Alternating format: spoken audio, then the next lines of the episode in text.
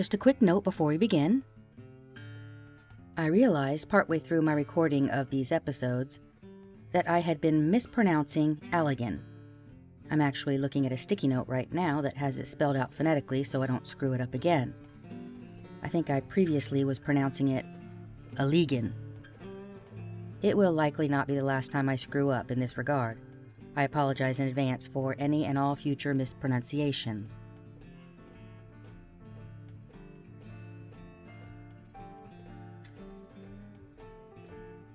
Now, remember that bag that I mentioned I might need to unpack at a later date? The one that involved Peter Piper being housed in a federal prison as a protection case stemming from him being a witness to a murder in 1980?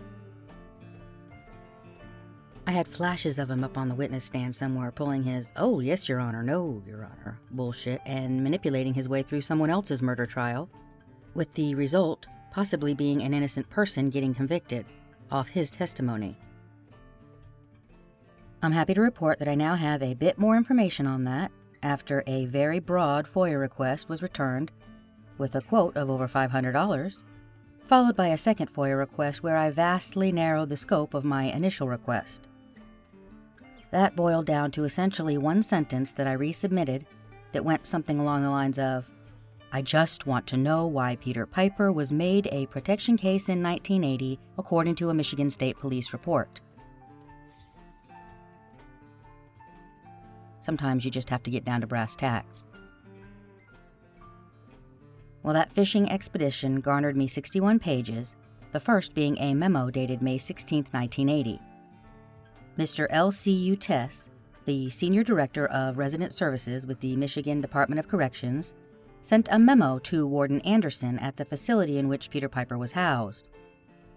Warden, we are considering this man for possible placement in Allegan County Jail custody. He is in protective custody as the result of. And then there is a big hunk redacted. I eventually figure most of it out based on the letters you're about to hear. Now back to the memo. He was interviewed by the parole board and a decision is forthcoming. His day since 1966 has been checkered to say the very least, but apparently he is slowly coming around. He is 33 years of age, intact marriage, and a wife who is vitally interested in his welfare. He is well known to the Allegan County Sheriff's Department and particularly the Undersheriff Bob Hill, who has indicated they would just as soon take care of him at that facility. In view of the magnitude of the sentence, the length of the sentence, and other unsavory characteristics of his file, this will need your approval. I am lukewarm, but am willing on the basis of conversations I have had with the individual, his wife, and the Allegan people on his behalf. Then there's a handwritten note below his signature that says, By attrition, we want to reduce county jail count for fiscal reasons. We may have to increase later, so this man being on an inactive waiting list is okay. This letter seems to support the news reports that Piper's incarceration behavior was sketchy at best until he learned he might get parole. Then he decided he was a changed man. But I sure would like to know what some of those unsavory characteristics were in his file. Unfortunately, I don't have five Benjamins laying around for the explicit purpose of satiating my curiosity. What I did get was a pretty clear picture of what was happening in the months leading up to and right after Detective Pratt got that call from the woman who said that Peter Piper had information from another jail inmate about the Thompson murders. You know, that story that he made up in an effort to get out of the federal prison system.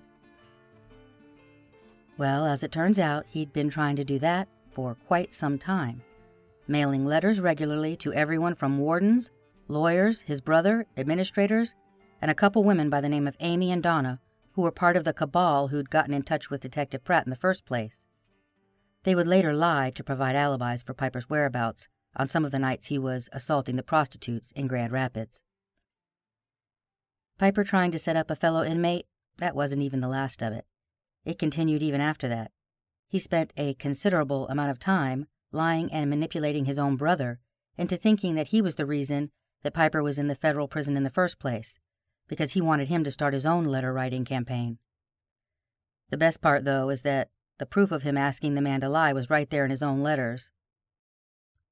So the thing I learned is that the testimony Piper gave in court regarding a homicide case was that of a murder that had been committed inside Jackson Prison by another inmate. I will tell you that Jackson Prison was no joke, friends, and I can see why Piper would testify against his own mother if it meant getting the hell out of there. From an article in the Times Herald dated November 23, 1980. Crime is rampant within the walls of Jackson Prison. Inmates cower in fear of stabbings, reunited city street gangs, robberies, and beatings.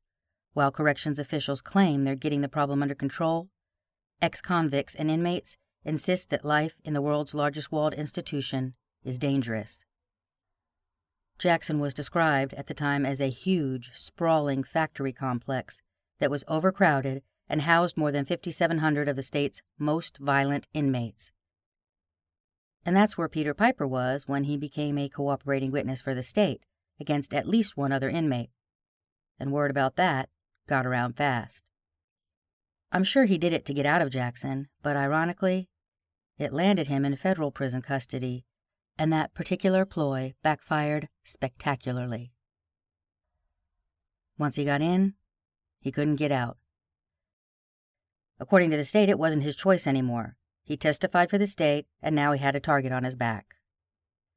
A Detroit Free Press article dated August 10, 1980, noted that at least 20 men had been stabbed that summer following an 18 month period that produced eight murders, which was far more than the usual one or two. The article's author, Sally Smith, wrote They gathered like storm clouds in the hot, dusty north quadrant of Jackson Prison Yard. First two, then six, then ten and more.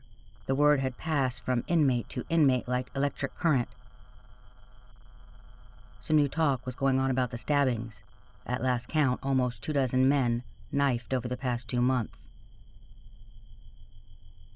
Boredom broke, cutting prisoners loose from the gaming tables and the basketball court. With guarded curiosity, they sauntered toward a small group where one inmate, a young angry man, dressed in state issued blues and rough braids, tried to explain the violence to a visitor. It's money, man. It's just the money. In here, we're living exactly the same way we do on the streets. Dudes get themselves fucked borrowing money, gambling, running scams. Day comes when the man says, Where's my money? And the dude says, Don't have it, man, nothing fell. Well, what do you think's gonna happen to that dude? That dude's gonna get his hair sliced off.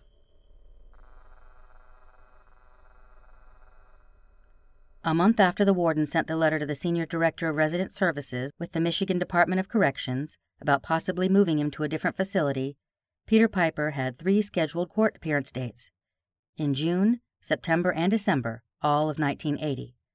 The September date is a transportation ticket showing that Piper had been transported to Jackson County Circuit Court.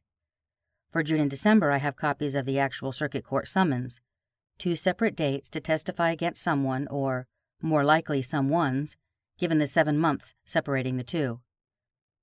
All of these were for appearances in Jackson County Circuit Court at the behest of the state. Two of these say the charges were felonious assault, so he was a state's witness against another inmate or two who were on trial for assault. One has to wonder, given the proximity in time between when the warden made the plea for Piper, if these instances of being a cooperating witness were part of a larger quid pro quo. Like, I want out of Jackson Prison. What can I do to make that happen? Now, I'm not exactly sure what month and year Piper moved from federal custody as a result of that cooperation, but he did end up getting out because at some point he landed in Lake County Jail, where he was when he escaped in December of 1983. According to the press reports, he had been there for approximately 17 months prior to the escape, so it does seem as though he got that release he wanted from his first stint as a federal prisoner in 1980, only to escape a couple years later and end up back in the federal prison system. But now, with not only that old 1980 cooperating witness luggage weighing him down, but an escape charge on top of that. Then, after being arrested in 1985 for the prostitute assaults, when he had begun getting death threats over a newspaper article that got passed around the jail, he got tossed into protective custody again. By that time, his name was well known in the Michigan system by other inmates. There's no doubt about it. Piper was a problem inmate, though to hear him tell it, he'd never done a bad thing while in jail, and everybody was lying about why he was in federal custody. But I'll let you hear all that in Piper's own words. As far as context, this is a couple months before his talk with Detective Pratt, where he tried to pin the Thompson murders on a fellow inmate, and he's been in jail for about a year since he was arrested for the assaults on our heroes.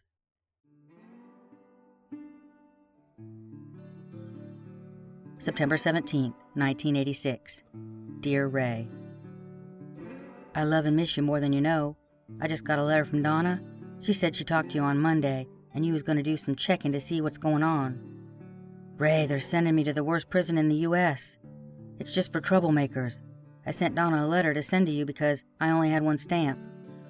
Ray, I want nothing to do with these federal prisons. Please do whatever you have to do to get me back to the state prison. They can send me to Riverside like they was gonna do, or to Allegan County Jail. I have to go be a witness for Allegan County Jail in a lawsuit anyway. Call Bob Hill at the Allegan County Jail. He said he would take me back there. Ray, when you had that meeting with Robert Brown, you should have come and talked to me before the meeting. Because remember, after the meeting, you came to the jail and told me what they said? I told you then I did not want to come to federal prison and I could go back to Allegan, and you said you'd check on it. Roy, I'm telling you now, if I have to stay here, I'll stop eating and I'll die. I feel like I'm having a nervous breakdown. I can't sleep. All the guards and inmates are asking me what I did to get sent to Marion, Illinois. The guard told me that's the end of the line for all the troublemakers. The guard said that's where all the bad guys in the whole United States are sent to. Ray, I don't care what you have to do to get me back to the state prison system, but if you love me, just do it. Just tell him you didn't tell me about it till after you did it. I'll die here. Every place I go, I'm in chains, and I'm in the hole now. And I was at Milan, too. Please, Ray, please. I'll never ask you to do anything again. Just get me back to the state before it's too late. I don't know if I can call Donna Friday because I don't know if I'll be here in Terre Haute. I might leave here tomorrow, I'm not sure. Ray, if you cannot get me back to the state, I'm just going to give up. I'll have nothing to live for. I've already got my mind set that I have to die. You're my last hope. They even took my shoes. Please, Ray, do this, because if you don't, I won't be around at Christmas time. Ray, I've never needed you like I need you now. Please help me. I hate to tell you all this, but I know you're the only one I can count on. My time does not change. It's still the same time, so please get me back to the state. Hurry. Please. P.S. Please don't let me down on this, or I won't be around to help you with your house. Love, your brother Pete.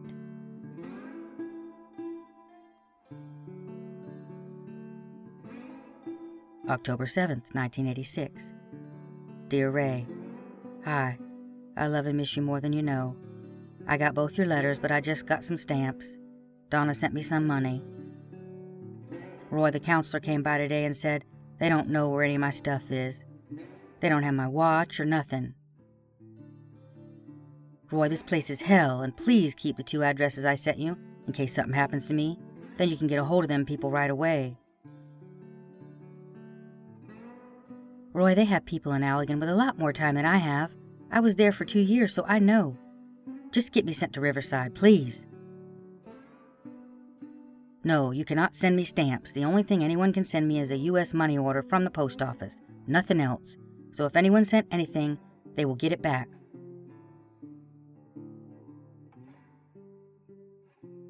I don't feel good, so this letter won't be long. I can't believe they took all my things and don't know where they are. Tell everybody I said hi. I love you and miss you a lot. Your brother Pete.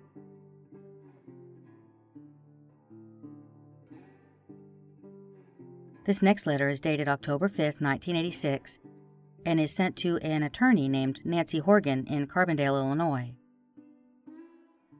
Dear Nancy, Ronnie Brucino told you about me. I got here on September 11th, 1986. I seen the captain on September 12th. He told me he didn't know why I was sent here because all they send here are the troublemakers. So he did not know what to do with me and would have to wait for my file before he could do anything with me. On September 15th, they moved me to F Unit in cell A9. One of the counselors came to my cell on September 26th. He asked me to sign a paper saying I was a witness to a murder in 1980 in Jackson Prison in Michigan. I told him it wasn't true and I would not sign it, so he gave me a copy of it. I showed it to Ron. He said that's why I was here, but it's not true. On October 1986, two guards came to my cell. They asked me to go to the hospital and talk to the head doctor. I told them I didn't want to, so they left. On October 12, 1986, three guards came to my cell about 5:30 p.m. I asked where I was going and they said, "We don't know." As soon as we got in the hallway, they said, "You're going to the I unit. You have done nothing wrong. The unit staff wants to talk to you." I asked about what? They said they didn't know. They took all my property and the report Ron gave me to get copies of. 32 pages so I could send it to my brother's girlfriend. I've been over here for three days now. Today, Unit Manager Brooks came to my cell. I told him I was getting along with everybody in F Unit and was having or making no trouble. He said he knew that. Then he said, You cannot be around any other state inmate, and we have them in F Unit, E Unit, G Unit, and all over. So we are investigating, and we may be sending you to some other federal prison. I told him I wanted to be sent back to Michigan prison. He asked how long I'd been here. I told him I got here on September 11th he said Michigan can call me back, but they can't send me back. I told him I don't want to be here. I want to go back to Michigan. When I was in Milan, they took all my property, court papers, pictures, gold watch, tennis shoes, 24 stamps, letters to lawyers, letters from judges. Now they tell me they don't know where it is, none of it. I took my pictures again, 34 of them.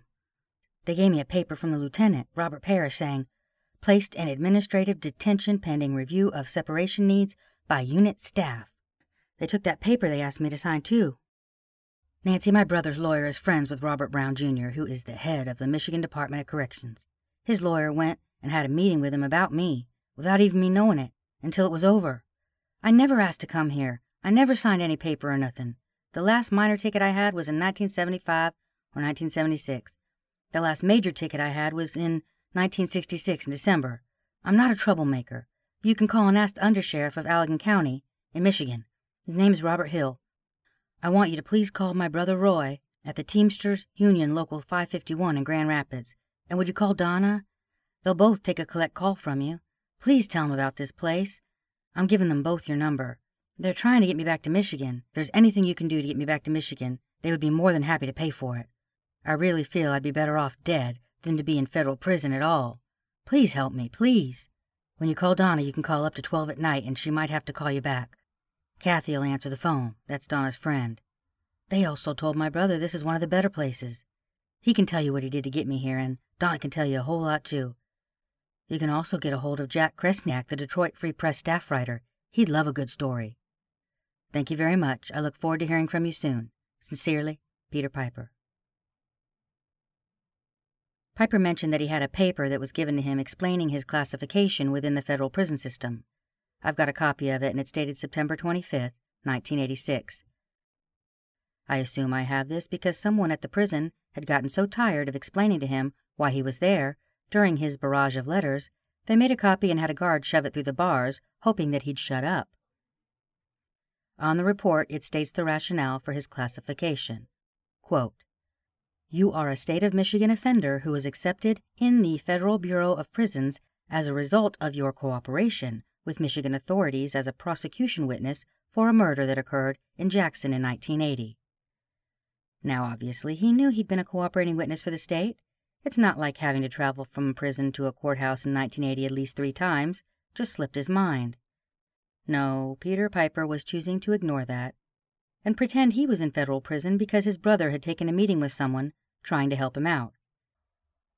And then he repays him by sending him a series of manipulative letters.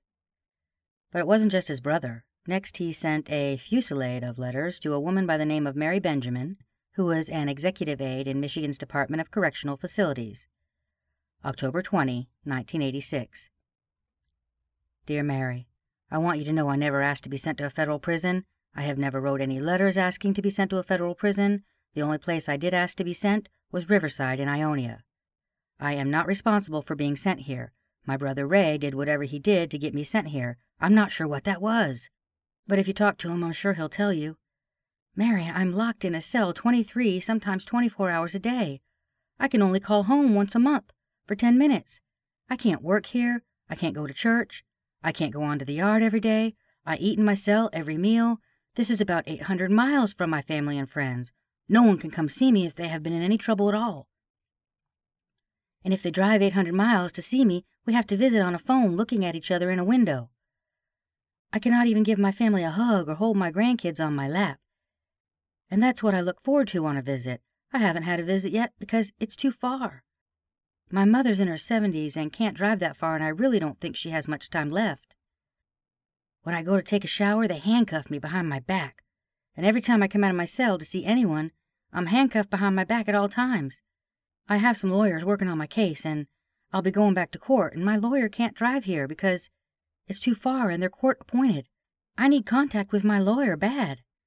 Enclosed, you'll find a copy of a report dated October 12, 1986. They have me in the hole. On October 17th, Lieutenant Lee Greninger and two guards bring me to this office from my cell. When I got there, Unit Manager Brooks was also there.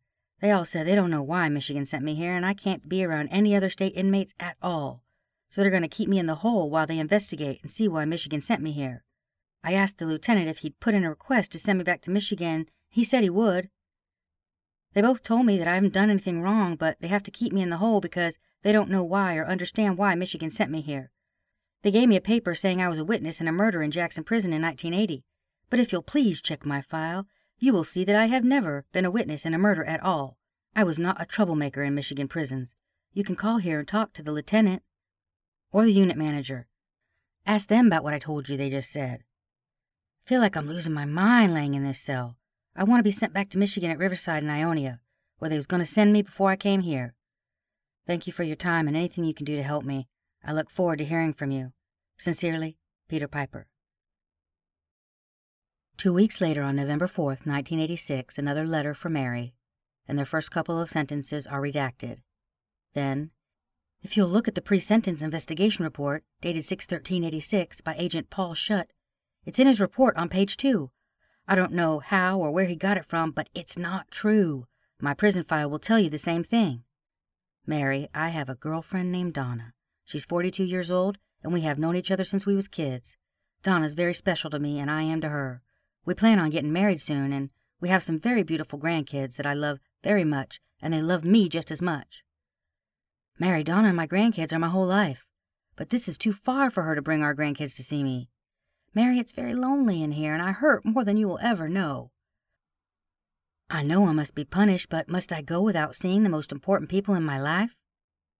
Donna and our grandkids are the only thing that keep me going. Without them, I'll have nothing to live for.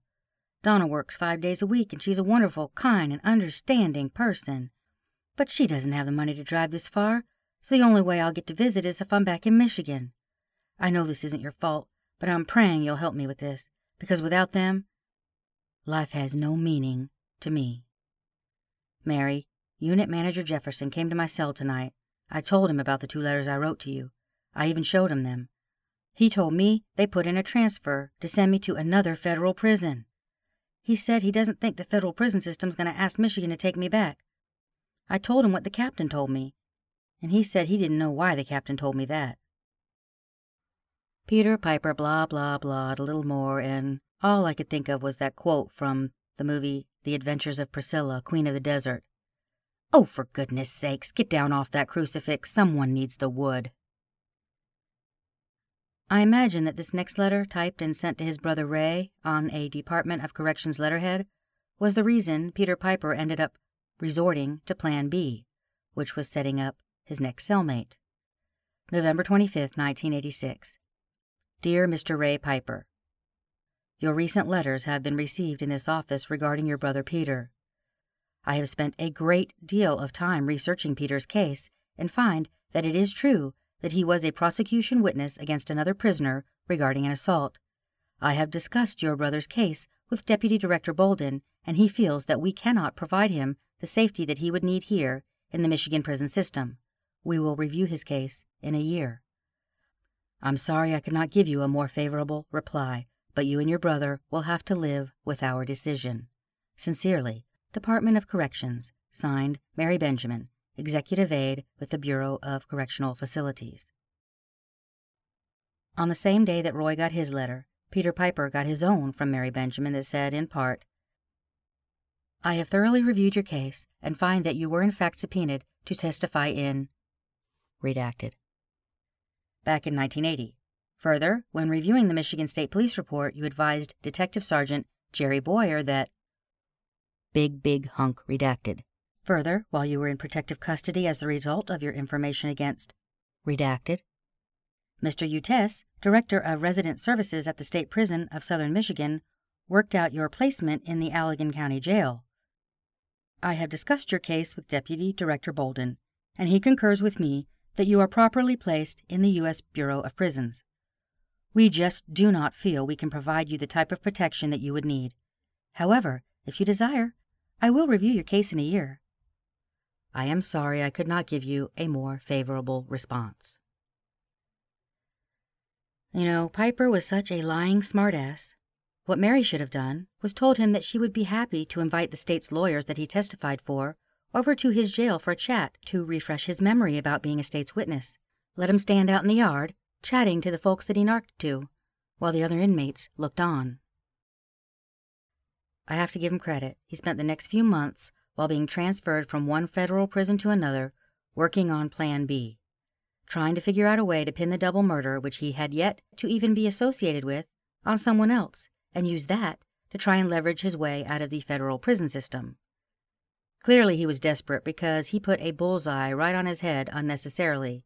They weren't even sniffing at him for those double murders until he farted in their direction. Four months after Mary Benjamin gave him the letter equivalent of No soup for you. On March 18, 1987, Detective Pratt received that call from the woman who had information provided to her by Peter Piper about the alleged cellmate who told him about killing the Thompsons. I now know that that woman is Amy Gallipoo, who was the mother of Donna Lutkiss, the woman who Piper keeps talking about in his letters.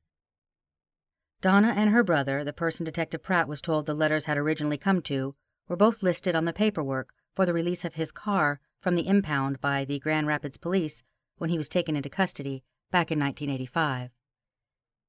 Amy and Donna would both later lie to help alibi him. The same day that Detective Pratt got his call from Amy, Peter Piper wrote four more letters. One was to a man named Jim McCloskey, who was apparently the news and public affairs director at a local radio station at the time. Another was to an attorney out of Grand Rapids named James Rink. A third was to a woman named Barbara Levin, an administrator with the appellate assigned counsel system in Lansing. And the fourth, bless her heart, went to Mary Benjamin, who I'm guessing thought that she had safely tucked that hemorrhoid back in, having not heard from Piper in a couple months. A few things stick out with this second salvo of letters. First, he had clearly paid a visit to the law library at the prison, or got himself a law book, from which he would begin to copy, in all caps. Which brings us to the second thing a sense of urgency that he had decided was important to impart in all future letters, mostly in all caps. To Mr. McCloskey, he repeated his lies about his troubles with the federal prison system, how he thought he ended up there due to something his brother did, and then he began to insist that he was being deprived of a fair and equal opportunity for his appeal. He insisted that not a single person to which he had been writing for help cared about his welfare or his rights. He noted that his brother had written to Mary Benjamin in order to rectify his mistake, but, quote, Thus far, nothing has been accomplished in my endeavors with Mary. The correspondence to Mr. James Rink, who was apparently his court appointed attorney for his appeals, is noteworthy for its chuckle factor. Dear Mr. Rink, Enclosed you will find copies of letters to Judge Robert Benson and Mary Benjamin. I called you on March 5, 1987 at 5:28 p.m. You answered the phone and when the operator said, "It is Pete Piper calling collect. Will you take the call?" I heard you say, "No, not really." Then the operator told me you did not want me calling you again. I told her I am still going to call him again. Then the operator told me if I called you again, I will get into trouble. Mr. Rink, if the court or the county will not pay for my phone calls, or for you to come visit me, then how will we discuss my very important appeal? Why don't you get me moved back to the Michigan prison system so I can get a fair appeal? It's at this point that I realize why he decided to appeal the convictions of the prostitute assaults in the first place. He knew it would temporarily get him back into town for court, but he would also be able to use it as an excuse to do what he did in paragraph 2 of this delightful letter, which, by the way, is in all caps. Quote, by refusing my phone calls, this is denying my Sixth Amendment right to effective counsel, because this is the only way I can talk to you.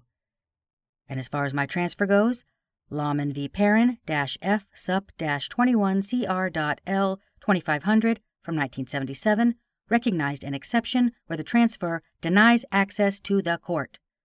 Obviously, my being in Lewisburg, Pennsylvania is doing just that by precluding me from conferring with you during this very crucial appellate time. Okay, so someone made a friend in the law library because there is absolutely no way that Peter Piper came up with the phrase during this very crucial appellate time all on his own. Anyway, he goes on to tell this lawyer about an inmate that got a newspaper article about him from a family member. This was the Grand Rapids Press story from March 1, 1987, that detailed his prior rape conviction and assault on Mary. He complains of being put in administrative detention and then says, again in all caps, Now Captain William told me on March 16th that I will be sent to some other federal prison farther away yet. Are you going to file a habeas corpus to get me back to the Michigan prison system? Have you talked to Mary Benjamin yet? Then he tells his lawyer that he is sending everyone on his list copies of this letter so that they will all know Piper had written to him. He pretty much repeats everything that he has already said to everyone else in the previous letters, now to the appellate assigned counsel administrator, adding that, quote, this is a very critical time for my appeals. He adds a little tale about how one of his lawyers in the matter with the prostitutes had his office send threatening letters to Donna, her brother, and Amy, saying that he was going to sue them if they did not pay $12,866.80 that was owed to him for taking Piper's case. Piper argues that this is a conflict of interest because that lawyer, Mr. Hanel, was allegedly thick as thieves with Mr. Rink, the current lawyer who, if you recall, didn't really want to take his calls. Finally, Piper sent copies of all the previous letters to Mary Benjamin, our long suffering aide at the Bureau of Correctional Facilities. He outlined in detail a story about another Michigan prisoner who did time in the Allegan County Jail, where Piper was housed for a couple years. He says, So now, name redacted, thinks he knows everything about my cases. Then he names another inmate, citing the same complaint. Quote, None of these guys like anyone who is in prison for a sex charge. All the guys that was talking to me won't even talk to me now. Then he suggests that if something happens to him, it's because nobody is taking him seriously. Please, Mary, he begs, move me out of this federal prison system before it's too late. The transit paperwork, when he was moved to Lewisburg, Pennsylvania, had a couple interesting notes. First, it listed on August 20th, 1965, simple assault on his criminal history list, which would have occurred just shy of his 18th birthday and about seven months before his rape and assault on Mary. I high fived my gut instinct when I read that because I was certain that Piper had a juvenile record, even before I could verify it. In the remarks section of that paper, it reads Piper is a 39 year old state of Michigan border case, serving a life term on charges of rape, escape, and possession of firearms. He has been in federal custody since September 18, 1986. Piper has not been a problem case. He is in good health. He became an unverified protection case at Lewisburg. He is legally sophisticated. I'd like to say that they were playing it fast and loose with the word sophisticated when it came to Piper, but what they mean is that while he might not be the brightest bulb in the box, he knows just enough to figure out how to manipulate the law for things like appealing his cases for the specific purpose of getting moved out of state, even if only temporarily. I'd call Peter Piper cunning. You don't need to be brilliant to be crafty and full of guile. All you need is a dollop of narcissism, and in Peter Piper's case, nothing left to lose. Manipulators can sniff out people who are willing to lie for them. Remember that line from the report that delighted me so? The vibrators are downstairs. The woman who had made what I felt was the oddest exclamation in the entire report was Peter Piper's sister. He'd been living with her in Grand Rapids since January of 1985, and spending weekends with Donna, the girlfriend, who would later testify that Piper was sleeping beside her in her Hess Lake home in Newaygo, Michigan, the night Loretta was attacked. She said that Piper stayed at her home from November 15th to the 19th, conveniently the exact days between which he had attacked multiple women. Fortunately, there was plenty of evidence of his actions during that time, including the shirt that he had worn with the rip that Loretta made with her utility knife before she fell out of his car and he sped away. You see, all of our hero's statements were corroborated by evidence. One was able to describe the vibrator that the police then went on to find in his room, along with a gun and a pipe bomb. They also found the items in his car that Loretta and other women had described, including the flashlight and the coveralls that he had been wearing when he picked Loretta up on the motorcycle that night. I'm sure he lied to Donna and her family just like he lied about Mary and to law enforcement and the folks in charge of his federal prison custody, insisting that he had never testified when there was clear documentation to the contrary. Both Donna and Amy are now deceased, but I was able to reach out to Amy's granddaughter. She was one of the grandkids that Piper mentioned in his letters, and she did recall her mother bringing her to visit Piper in prison, often traveling to do so. I asked her how much her family knew about what he had already done during the two years he was escaped, given that his next crimes were all occurring while he was with her and her family. She said that she wasn't comfortable talking about it. Peter Piper was traveling all around the area at the time Grand Rapids, Newaygo, and places in between, stalking his prey for two years after he escaped. And the people he surrounded himself with knew that he had escaped from jail because he himself told prison officials that he had known Donna since they were young. They knew it, and they continued to lie for him. These same people participated in the letter scam, specifically created to try and set up his cellmate to get out of federal prison, which is where he was housed because he spent a lot of time in his early prison days testifying against other inmates so that he could get moved to an environment that better suited his needs. I find myself wondering if any one of them picked Peter Piper up after he killed the Thompsons. By his account, he left his car at Kmart in Cadillac and had ridden with Richard and Alita in their truck to the remote property where he killed them. That is about 20 miles by my calculation and a whole lot of area to travel on foot. I think it's more likely that he called someone from a payphone or a store somewhere, and one of the people who were supplying him with vehicles and food and clothing and shelter all that time, came and picked him up. The reality is, Peter Piper is the type who will look you straight in the eye and smile while he lies to you. Then he'll go out later and rape someone, beat them to death, and convince you to alibi him while he stands in front of you wearing a blood spattered shirt. In the end, though, it turns out that Peter Piper spent a great deal of time trying to get out of being housed with people who were just like him. I am lost and still not found in the eye of a storm. I am weary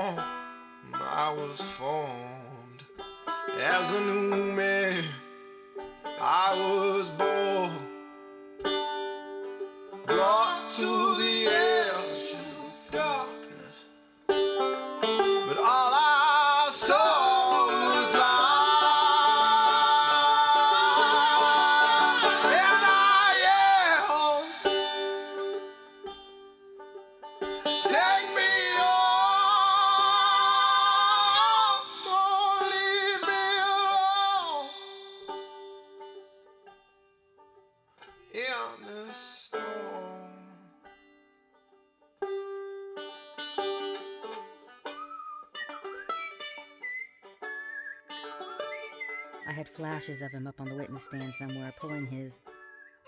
Seriously, the birds are like off the chain today. Well, I couldn't just let it go. I needed to do my due diligence and see what I could find out. Oh my god.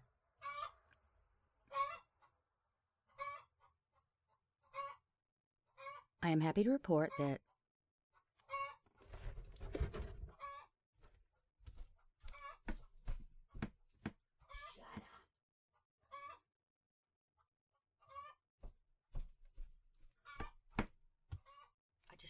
birds. Oh my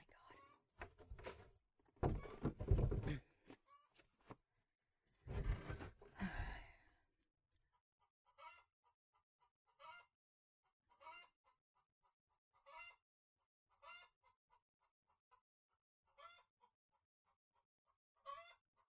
Goddamn chickens.